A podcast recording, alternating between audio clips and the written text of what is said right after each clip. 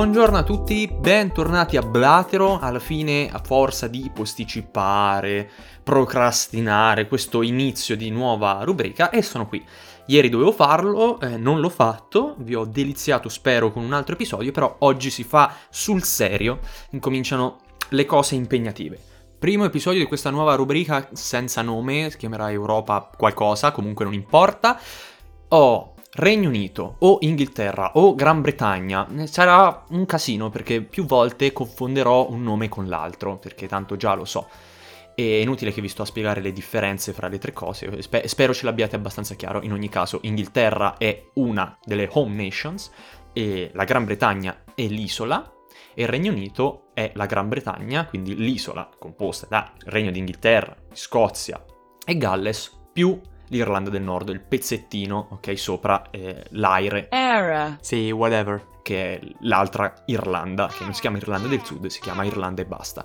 Comunque, perché, eh, come ho detto nello scorso episodio, perché inizio con l'Inghilterra? Perché probabilmente se ne starà per andare via, dal momento che voglio parlare di eh, istituzioni, eh, eredità giuridico-politiche dell'Unione Europea, questo è il primo eh, stato a rischio e quindi ce lo leviamo subito.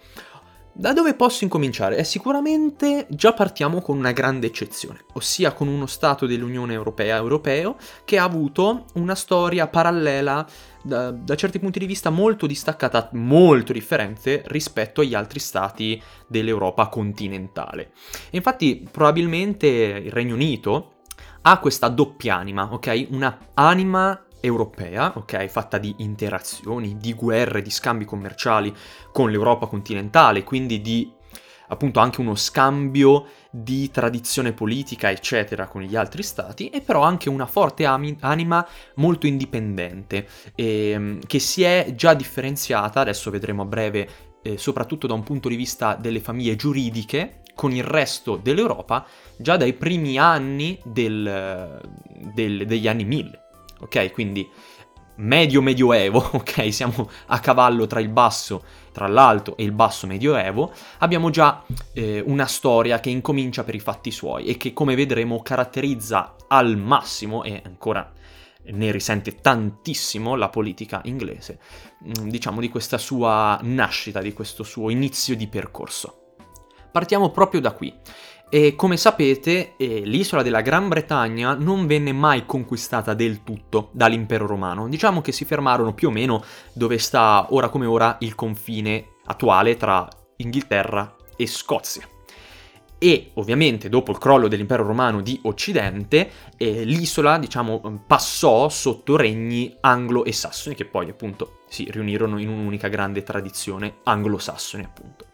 E quindi abbiamo questa isola che non è nemmeno molto grande, dove eh, coesistono contemporaneamente le istituzioni e le eredità del diritto romano con le istituzioni e diciamo la, la, la famiglia giuridica neonata, nascente appunto del diritto anglosassone. E quindi andiamo a parlare della grandissima, la prima grandissima differenza che abbiamo fra gli stati europei trazione franco-germanica, ma più che altro francese, con eh, i paesi, che poi appunto in futuro saranno più i paesi anglosassoni, ancora ce n'è uno solo, dopodiché tutte le varie colonie eh, che, che sono state o che stanno tuttora sotto il Commonwealth. Dove sta questa grande differenza? Beh, sta appunto nel sistema giuridico delle fonti e quindi noi distinguiamo subito due grandi famiglie giuridiche.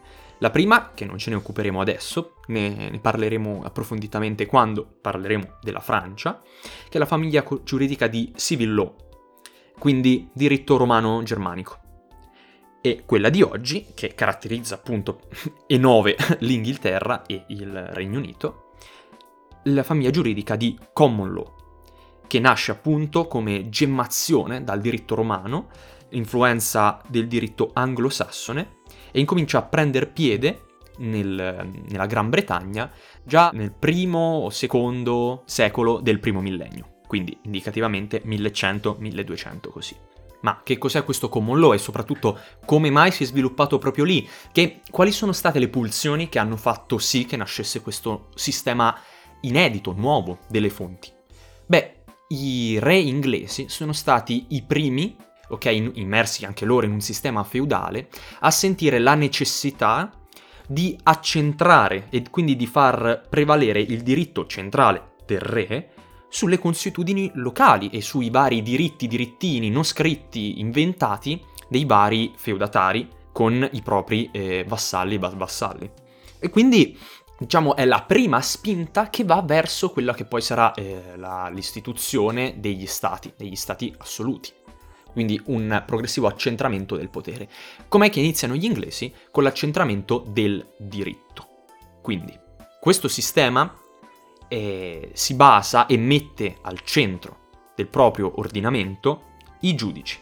Quindi i giudici sono il centro del sistema delle fonti. Le sentenze dei giudici sono legge e al 99% delle volte sono vincolanti. Ed è questa la grande differenza rispetto ai modelli, sistemi e quindi futuri stati di civil law.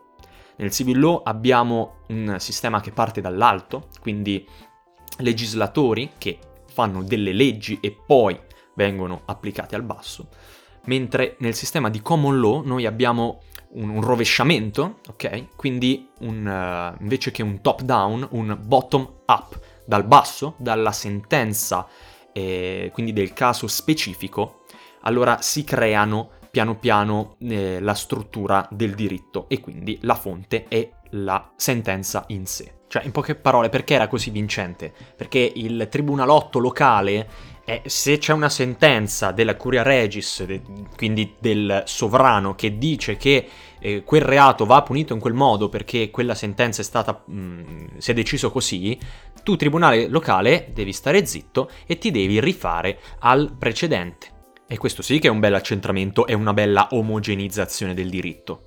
Non trovate?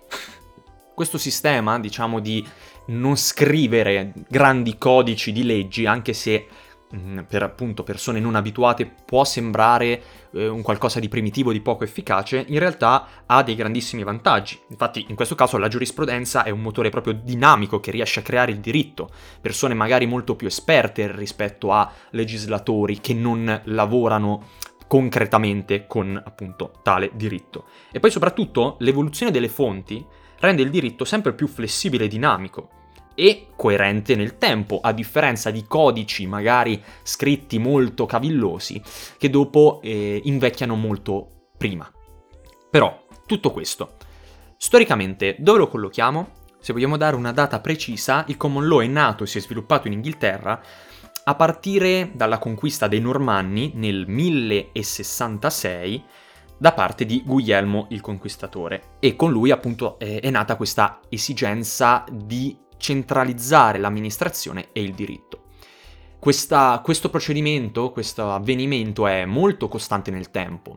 Anche 100-200 anni dopo, con Enrico II, abbiamo appunto un perfezionamento di questo modello. Grazie anche, piano piano, come vedremo, a tre documenti importanti, uno di questi è comparso, scritto eh, in questi anni, adesso ne parleremo, anche e soprattutto al, mm, alla distinzione okay, eh, tra due importanti fonti del diritto. Infatti, al circuito della common law, quindi dove abbiamo questo corpo, la Curia Regis, quindi è, che sostanzialmente è un tribunale itinerante eh, chiamato eh, a somministrare la giustizia per conto del sovrano, che ne sceglieva direttamente i componenti, ma eh, come vedremo eh, quest'organo sarà sempre più autonomo, quindi avremo progressivamente una separazione fra il sistema che verrà chiamato poi il potere giudiziario, ok, da Montesquieu, dal potere del sovrano, che eh, da essere triplice, ok, invece rimane quasi esclusivamente, per modo di dire, legislativo ed esecutivo, anche se, come abbiamo visto, il sistema di common law ammette la legislazione indiretta anche nel potere giudiziario. E quindi abbiamo un nuovo soggetto molto forte che sarà sempre più indipendente dal potere centrale. E quindi in questo circuito noi abbiamo due fonti del diritto, appunto. Da una parte il writ, quindi la richiesta di un giudizio al giudice per conto del re, che poi diventerà right, diritto, ok? E questa sfera di competenza della Curia Regis e quindi dei giudici. E poi dall'altra parte l'equity, che sarà il diritto eh, che si chiede di, eh, ehm, direttamente al monarca, che è diciamo lo strascico, il, il rimasuglio di potere giudiziario e giuridico del monarca. E via via nel corso dei secoli della storia appunto del, del Regno Unito, ancora eh, chiamiamolo Regno d'Inghilterra che è fuso col Regno del Galles, ma poi eh, vedremo anche appunto, vedremo come eh, la, Gran Bet- la, Gran Bretagna diventerà un unico regno nel 1707, se non ricordo male, con l'unione del, del trono scozzese e inglese, e poi cento anni più tardi Regno Unito con anche l'Irlanda del Nord. Comunque questo equity del monarca piano piano verrà assorbito dal circuito del Vrit, quindi della common law, fino ad essere appunto uniti formalmente, perché sostanzialmente già da prima, dalla regina Vittoria nel 1877. Però come mai questo diritto funziona, è così innovativo? Beh, dovete sapere che eh, l'Inghilterra, a differenza di tutti gli altri stati europei, produrrà carte di diritti che non sono direttamente, mh, mm, come dire, riconducibili a costituzioni, però verranno considerate con molta rilevanza e saranno prodotte progressivamente nel tempo, senza mai grosse rotture, che essenzialmente creeranno, nel corso dei secoli, un sistema costituzionale di diritti fondamentali non costituzionale. Cosa voglio dire? Voglio dire che già dal 1215, quindi dove nel resto dell'Europa ancora diritti ma manco per idea, noi abbiamo in Inghilterra in, uh, nel regno, mm, sì, in Inghilterra, il primo grande documento dei diritti, che appunto rende il common law così innovativo ai tempi, che è la Magna Carta Libertatum del 1215, promulgata dal re Giovanni. E in questo documento di estrema importanza abbiamo scritti appunto nero su bianco dei diritti, dei valori del calibro divieto assoluto di imporre nuove tasse senza il consenso del, consil- del Consilium Regi, che poi nel corso dei secoli anche negli Stati Uniti eh, um, diventerà senza il, il consenso del Parlamento, quando avrà la sua funzione settecentesca, e quindi il valore cosiddetto no taxation without representation, nessuna sa- tassazione nuova senza rappresentanza, oppure già la prima idea che poi verrà ripresa nell'Habeas Corpus Act del essere sottoposti a regolare processo, e quindi il principio dell'habeas corpus integritatum, oppure la proporzionalità della pena. E anche, pensate un po', qui 500-400 anni prima di Locke, una commissione di 25 baroni per far guerra al re in caso di tradimento o di non rispetto di questi diritti, oltre che all'integrità e alla libertà della Chiesa inglese. Quindi capite che già va a formarsi un uh, sistema di valori affiancato a un forte circuito eh, sempre più autonomo della giurisprudenza che fa di questo Stato, diciamo, un esempio, o almeno dovrebbe essere tale, un esempio moderno per tutti gli altri Stati europei, soltanto che, come appunto dicevo all'inizio, questa è la storia parallela dell'Inghilterra, perché infatti mh, questo tipo di influenza eh, purtroppo nel resto dell'Europa non sarà particolarmente forte.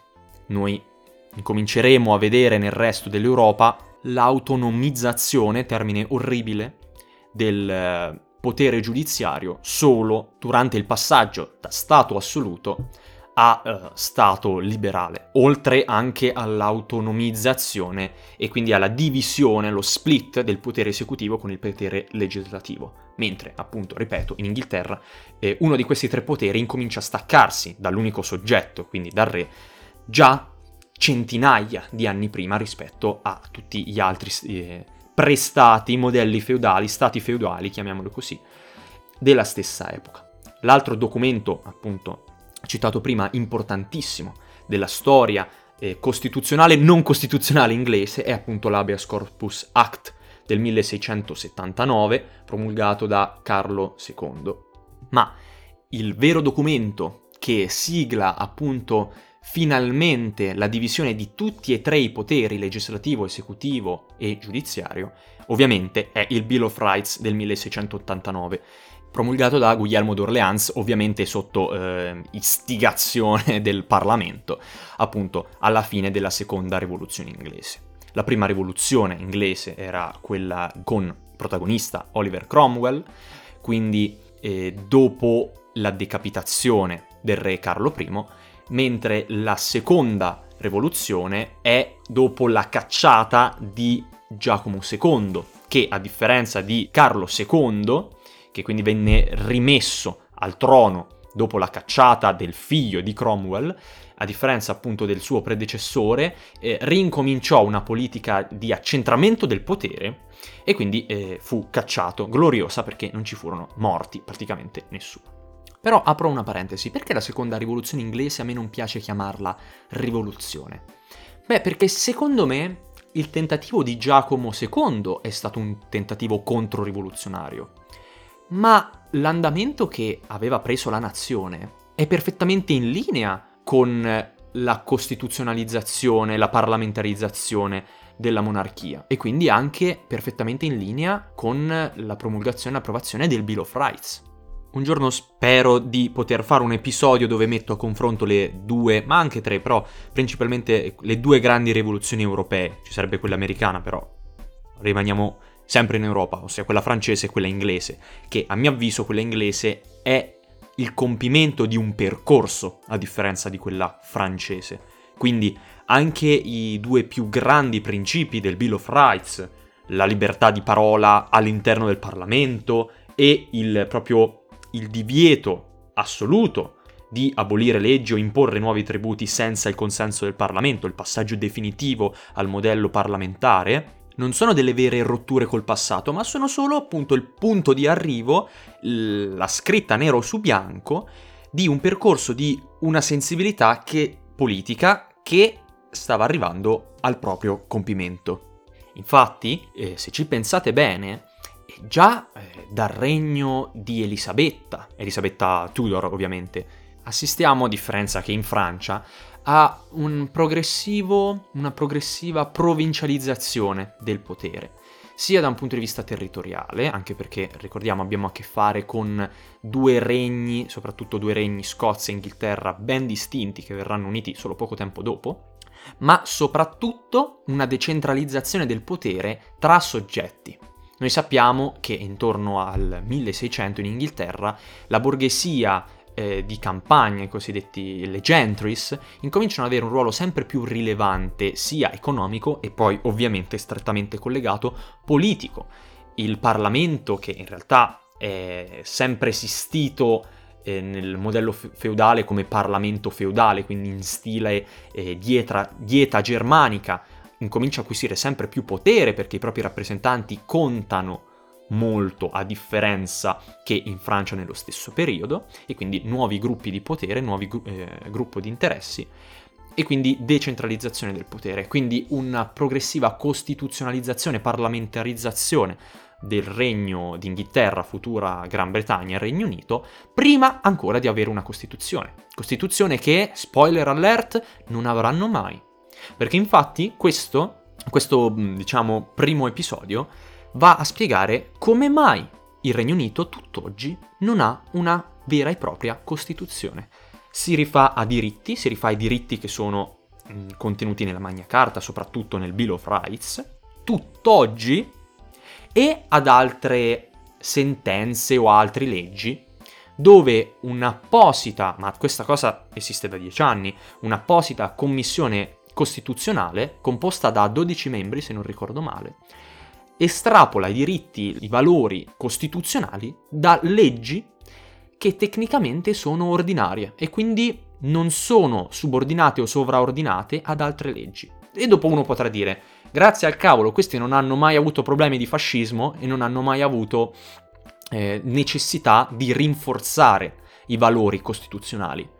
È vero, sicuramente, però è anche vero che il loro sistema di common law permette loro di avere un, una cosa che noi non riusciamo a capire, una sicurezza implicita. dove il valore, le, la consuetudine anche, ma anche il banale regolamento, è tutelato dal potere assolutamente indipendente e, devo dire, professionale della magistratura. Magistratura che, come ho detto all'inizio, nasce istituita dal re, ma nel corso dei secoli diventa un soggetto sempre più forte e sempre più indipendente.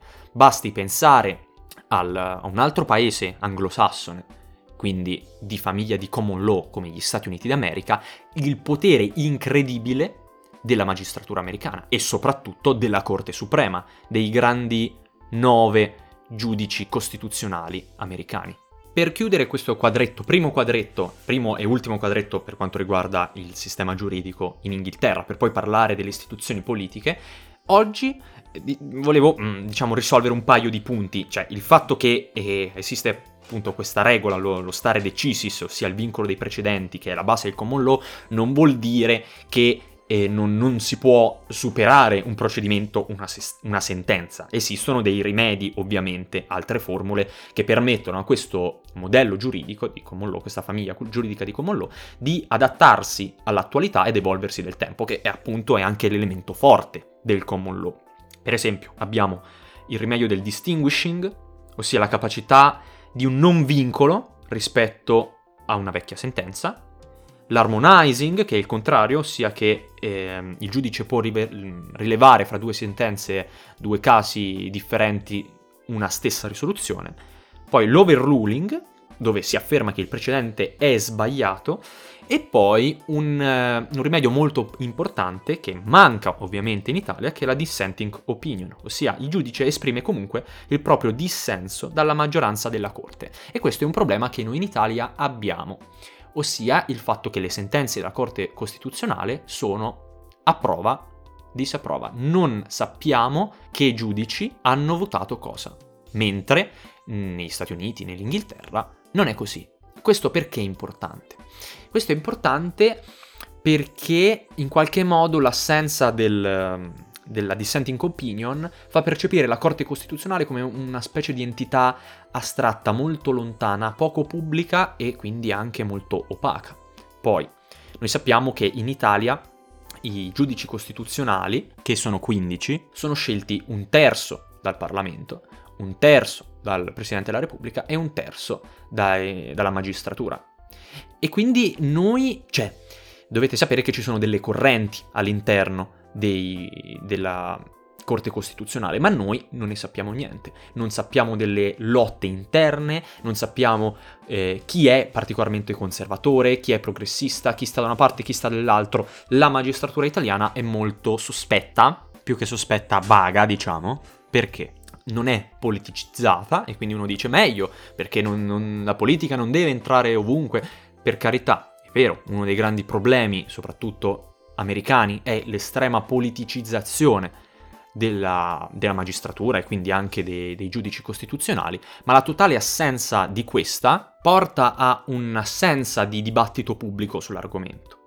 Questo è dovuto alla nostra forma di governo che non è a rigida separazione di poteri e quindi più la forma di governo è parlamentare, è i tre poteri sono un po' mischiati, beh, più la magistratura deve essere imparziale per via del gioco politico. Ma questa cosa purtroppo porta a un risultato che non sempre è il migliore possibile. Finalmente abbiamo finito questa prima puntata sugli aspetti giuridici del paese più pragmatico da questo punto di vista in questo ambito. Se dobbiamo riassumere un po' tutto quanto con delle frasi assolutamente fuori dal contesto, che però eh, entrano bene in testa e fanno capire bene, bene il discorso che abbiamo fatto, ehm, a parte quella mm, che ho citato dieci minuti fa, eh, no taxation with, eh, without representation, ce ne sarebbero altre due. Remedies precedes rights, ossia il rimedio precede il diritto. Un'altra grandissima differenza del Regno Unito con gli altri paesi europei è che la nascita, la concezione di diritto è valida, utile, solo quando può essere tutelata. A differenza delle prime dichiarazioni dei diritti dell'uomo universali che tante belle cose, tanti bei valori, ma non esistevano ancora rimedi per poter tutelare tali diritti, questa era ovviamente una frecciatina alla Francia, l'Inghilterra e il Regno Unito utilizzano un, ragion- un ragionamento opposto. Se si può tutelare, allora può esistere il diritto. La seconda sentenza che va a completare quella di prima è no writ, no remedies. Nessun diritto scritto, nessun rimedio, ma il rimedio deve precedere il diritto. Quindi noi ci vediamo fra, non lo so, 3, 4, 5 giorni, vediamo dal tempo, vediamo quanto mi ci vuole a preparare questo podcast, che devo dire non è stato iperstrutturato come pensavo all'inizio, non ho fatto niente di assai complicato a 20.000 riprese, è stato comunque abbastanza alla mano, però diciamo come il Daily Cogito sul canale di Rick, ci ho messo un pochino più di attenzione perché l'argomento è anche un po' più tosto, ci sono qualche parolina che bisogna impegnarsi a dire bene per evitare di dire cazzate oppure mi arriva un giurista e mi dice hai detto tantissime cose, eh, per carità, mezze giuste, eh, però la terminologia ed è veramente difficile ed è veramente frustrante quando te lo fanno notare. Quindi il secondo episodio dove si andrà più nello specifico, forse la parte un po' più divertente, si parla più della politica, di perché esistono delle cose assolutamente incredibili, tipo la Camera dei Lords e dovete aspettare una settimana scarsa. Quindi al prossimo Blatero, spero vi sia piaciuta, lanciatemi feedback, nutritemi, perché, perché devo essere abbastanza convinto, dal momento che questi episodi mi portano via abbastanza impegno, se faccio delle robe di merda o che non piacciono a nessuno, ecco, piuttosto mi fermo e continuo a fare quello che facevo prima. Quindi ciao ciao, al prossimo Bla Blatero, spero... Eh, non sia un problema aver ascoltato 28 minuti di podcast. Non male, 27 dai.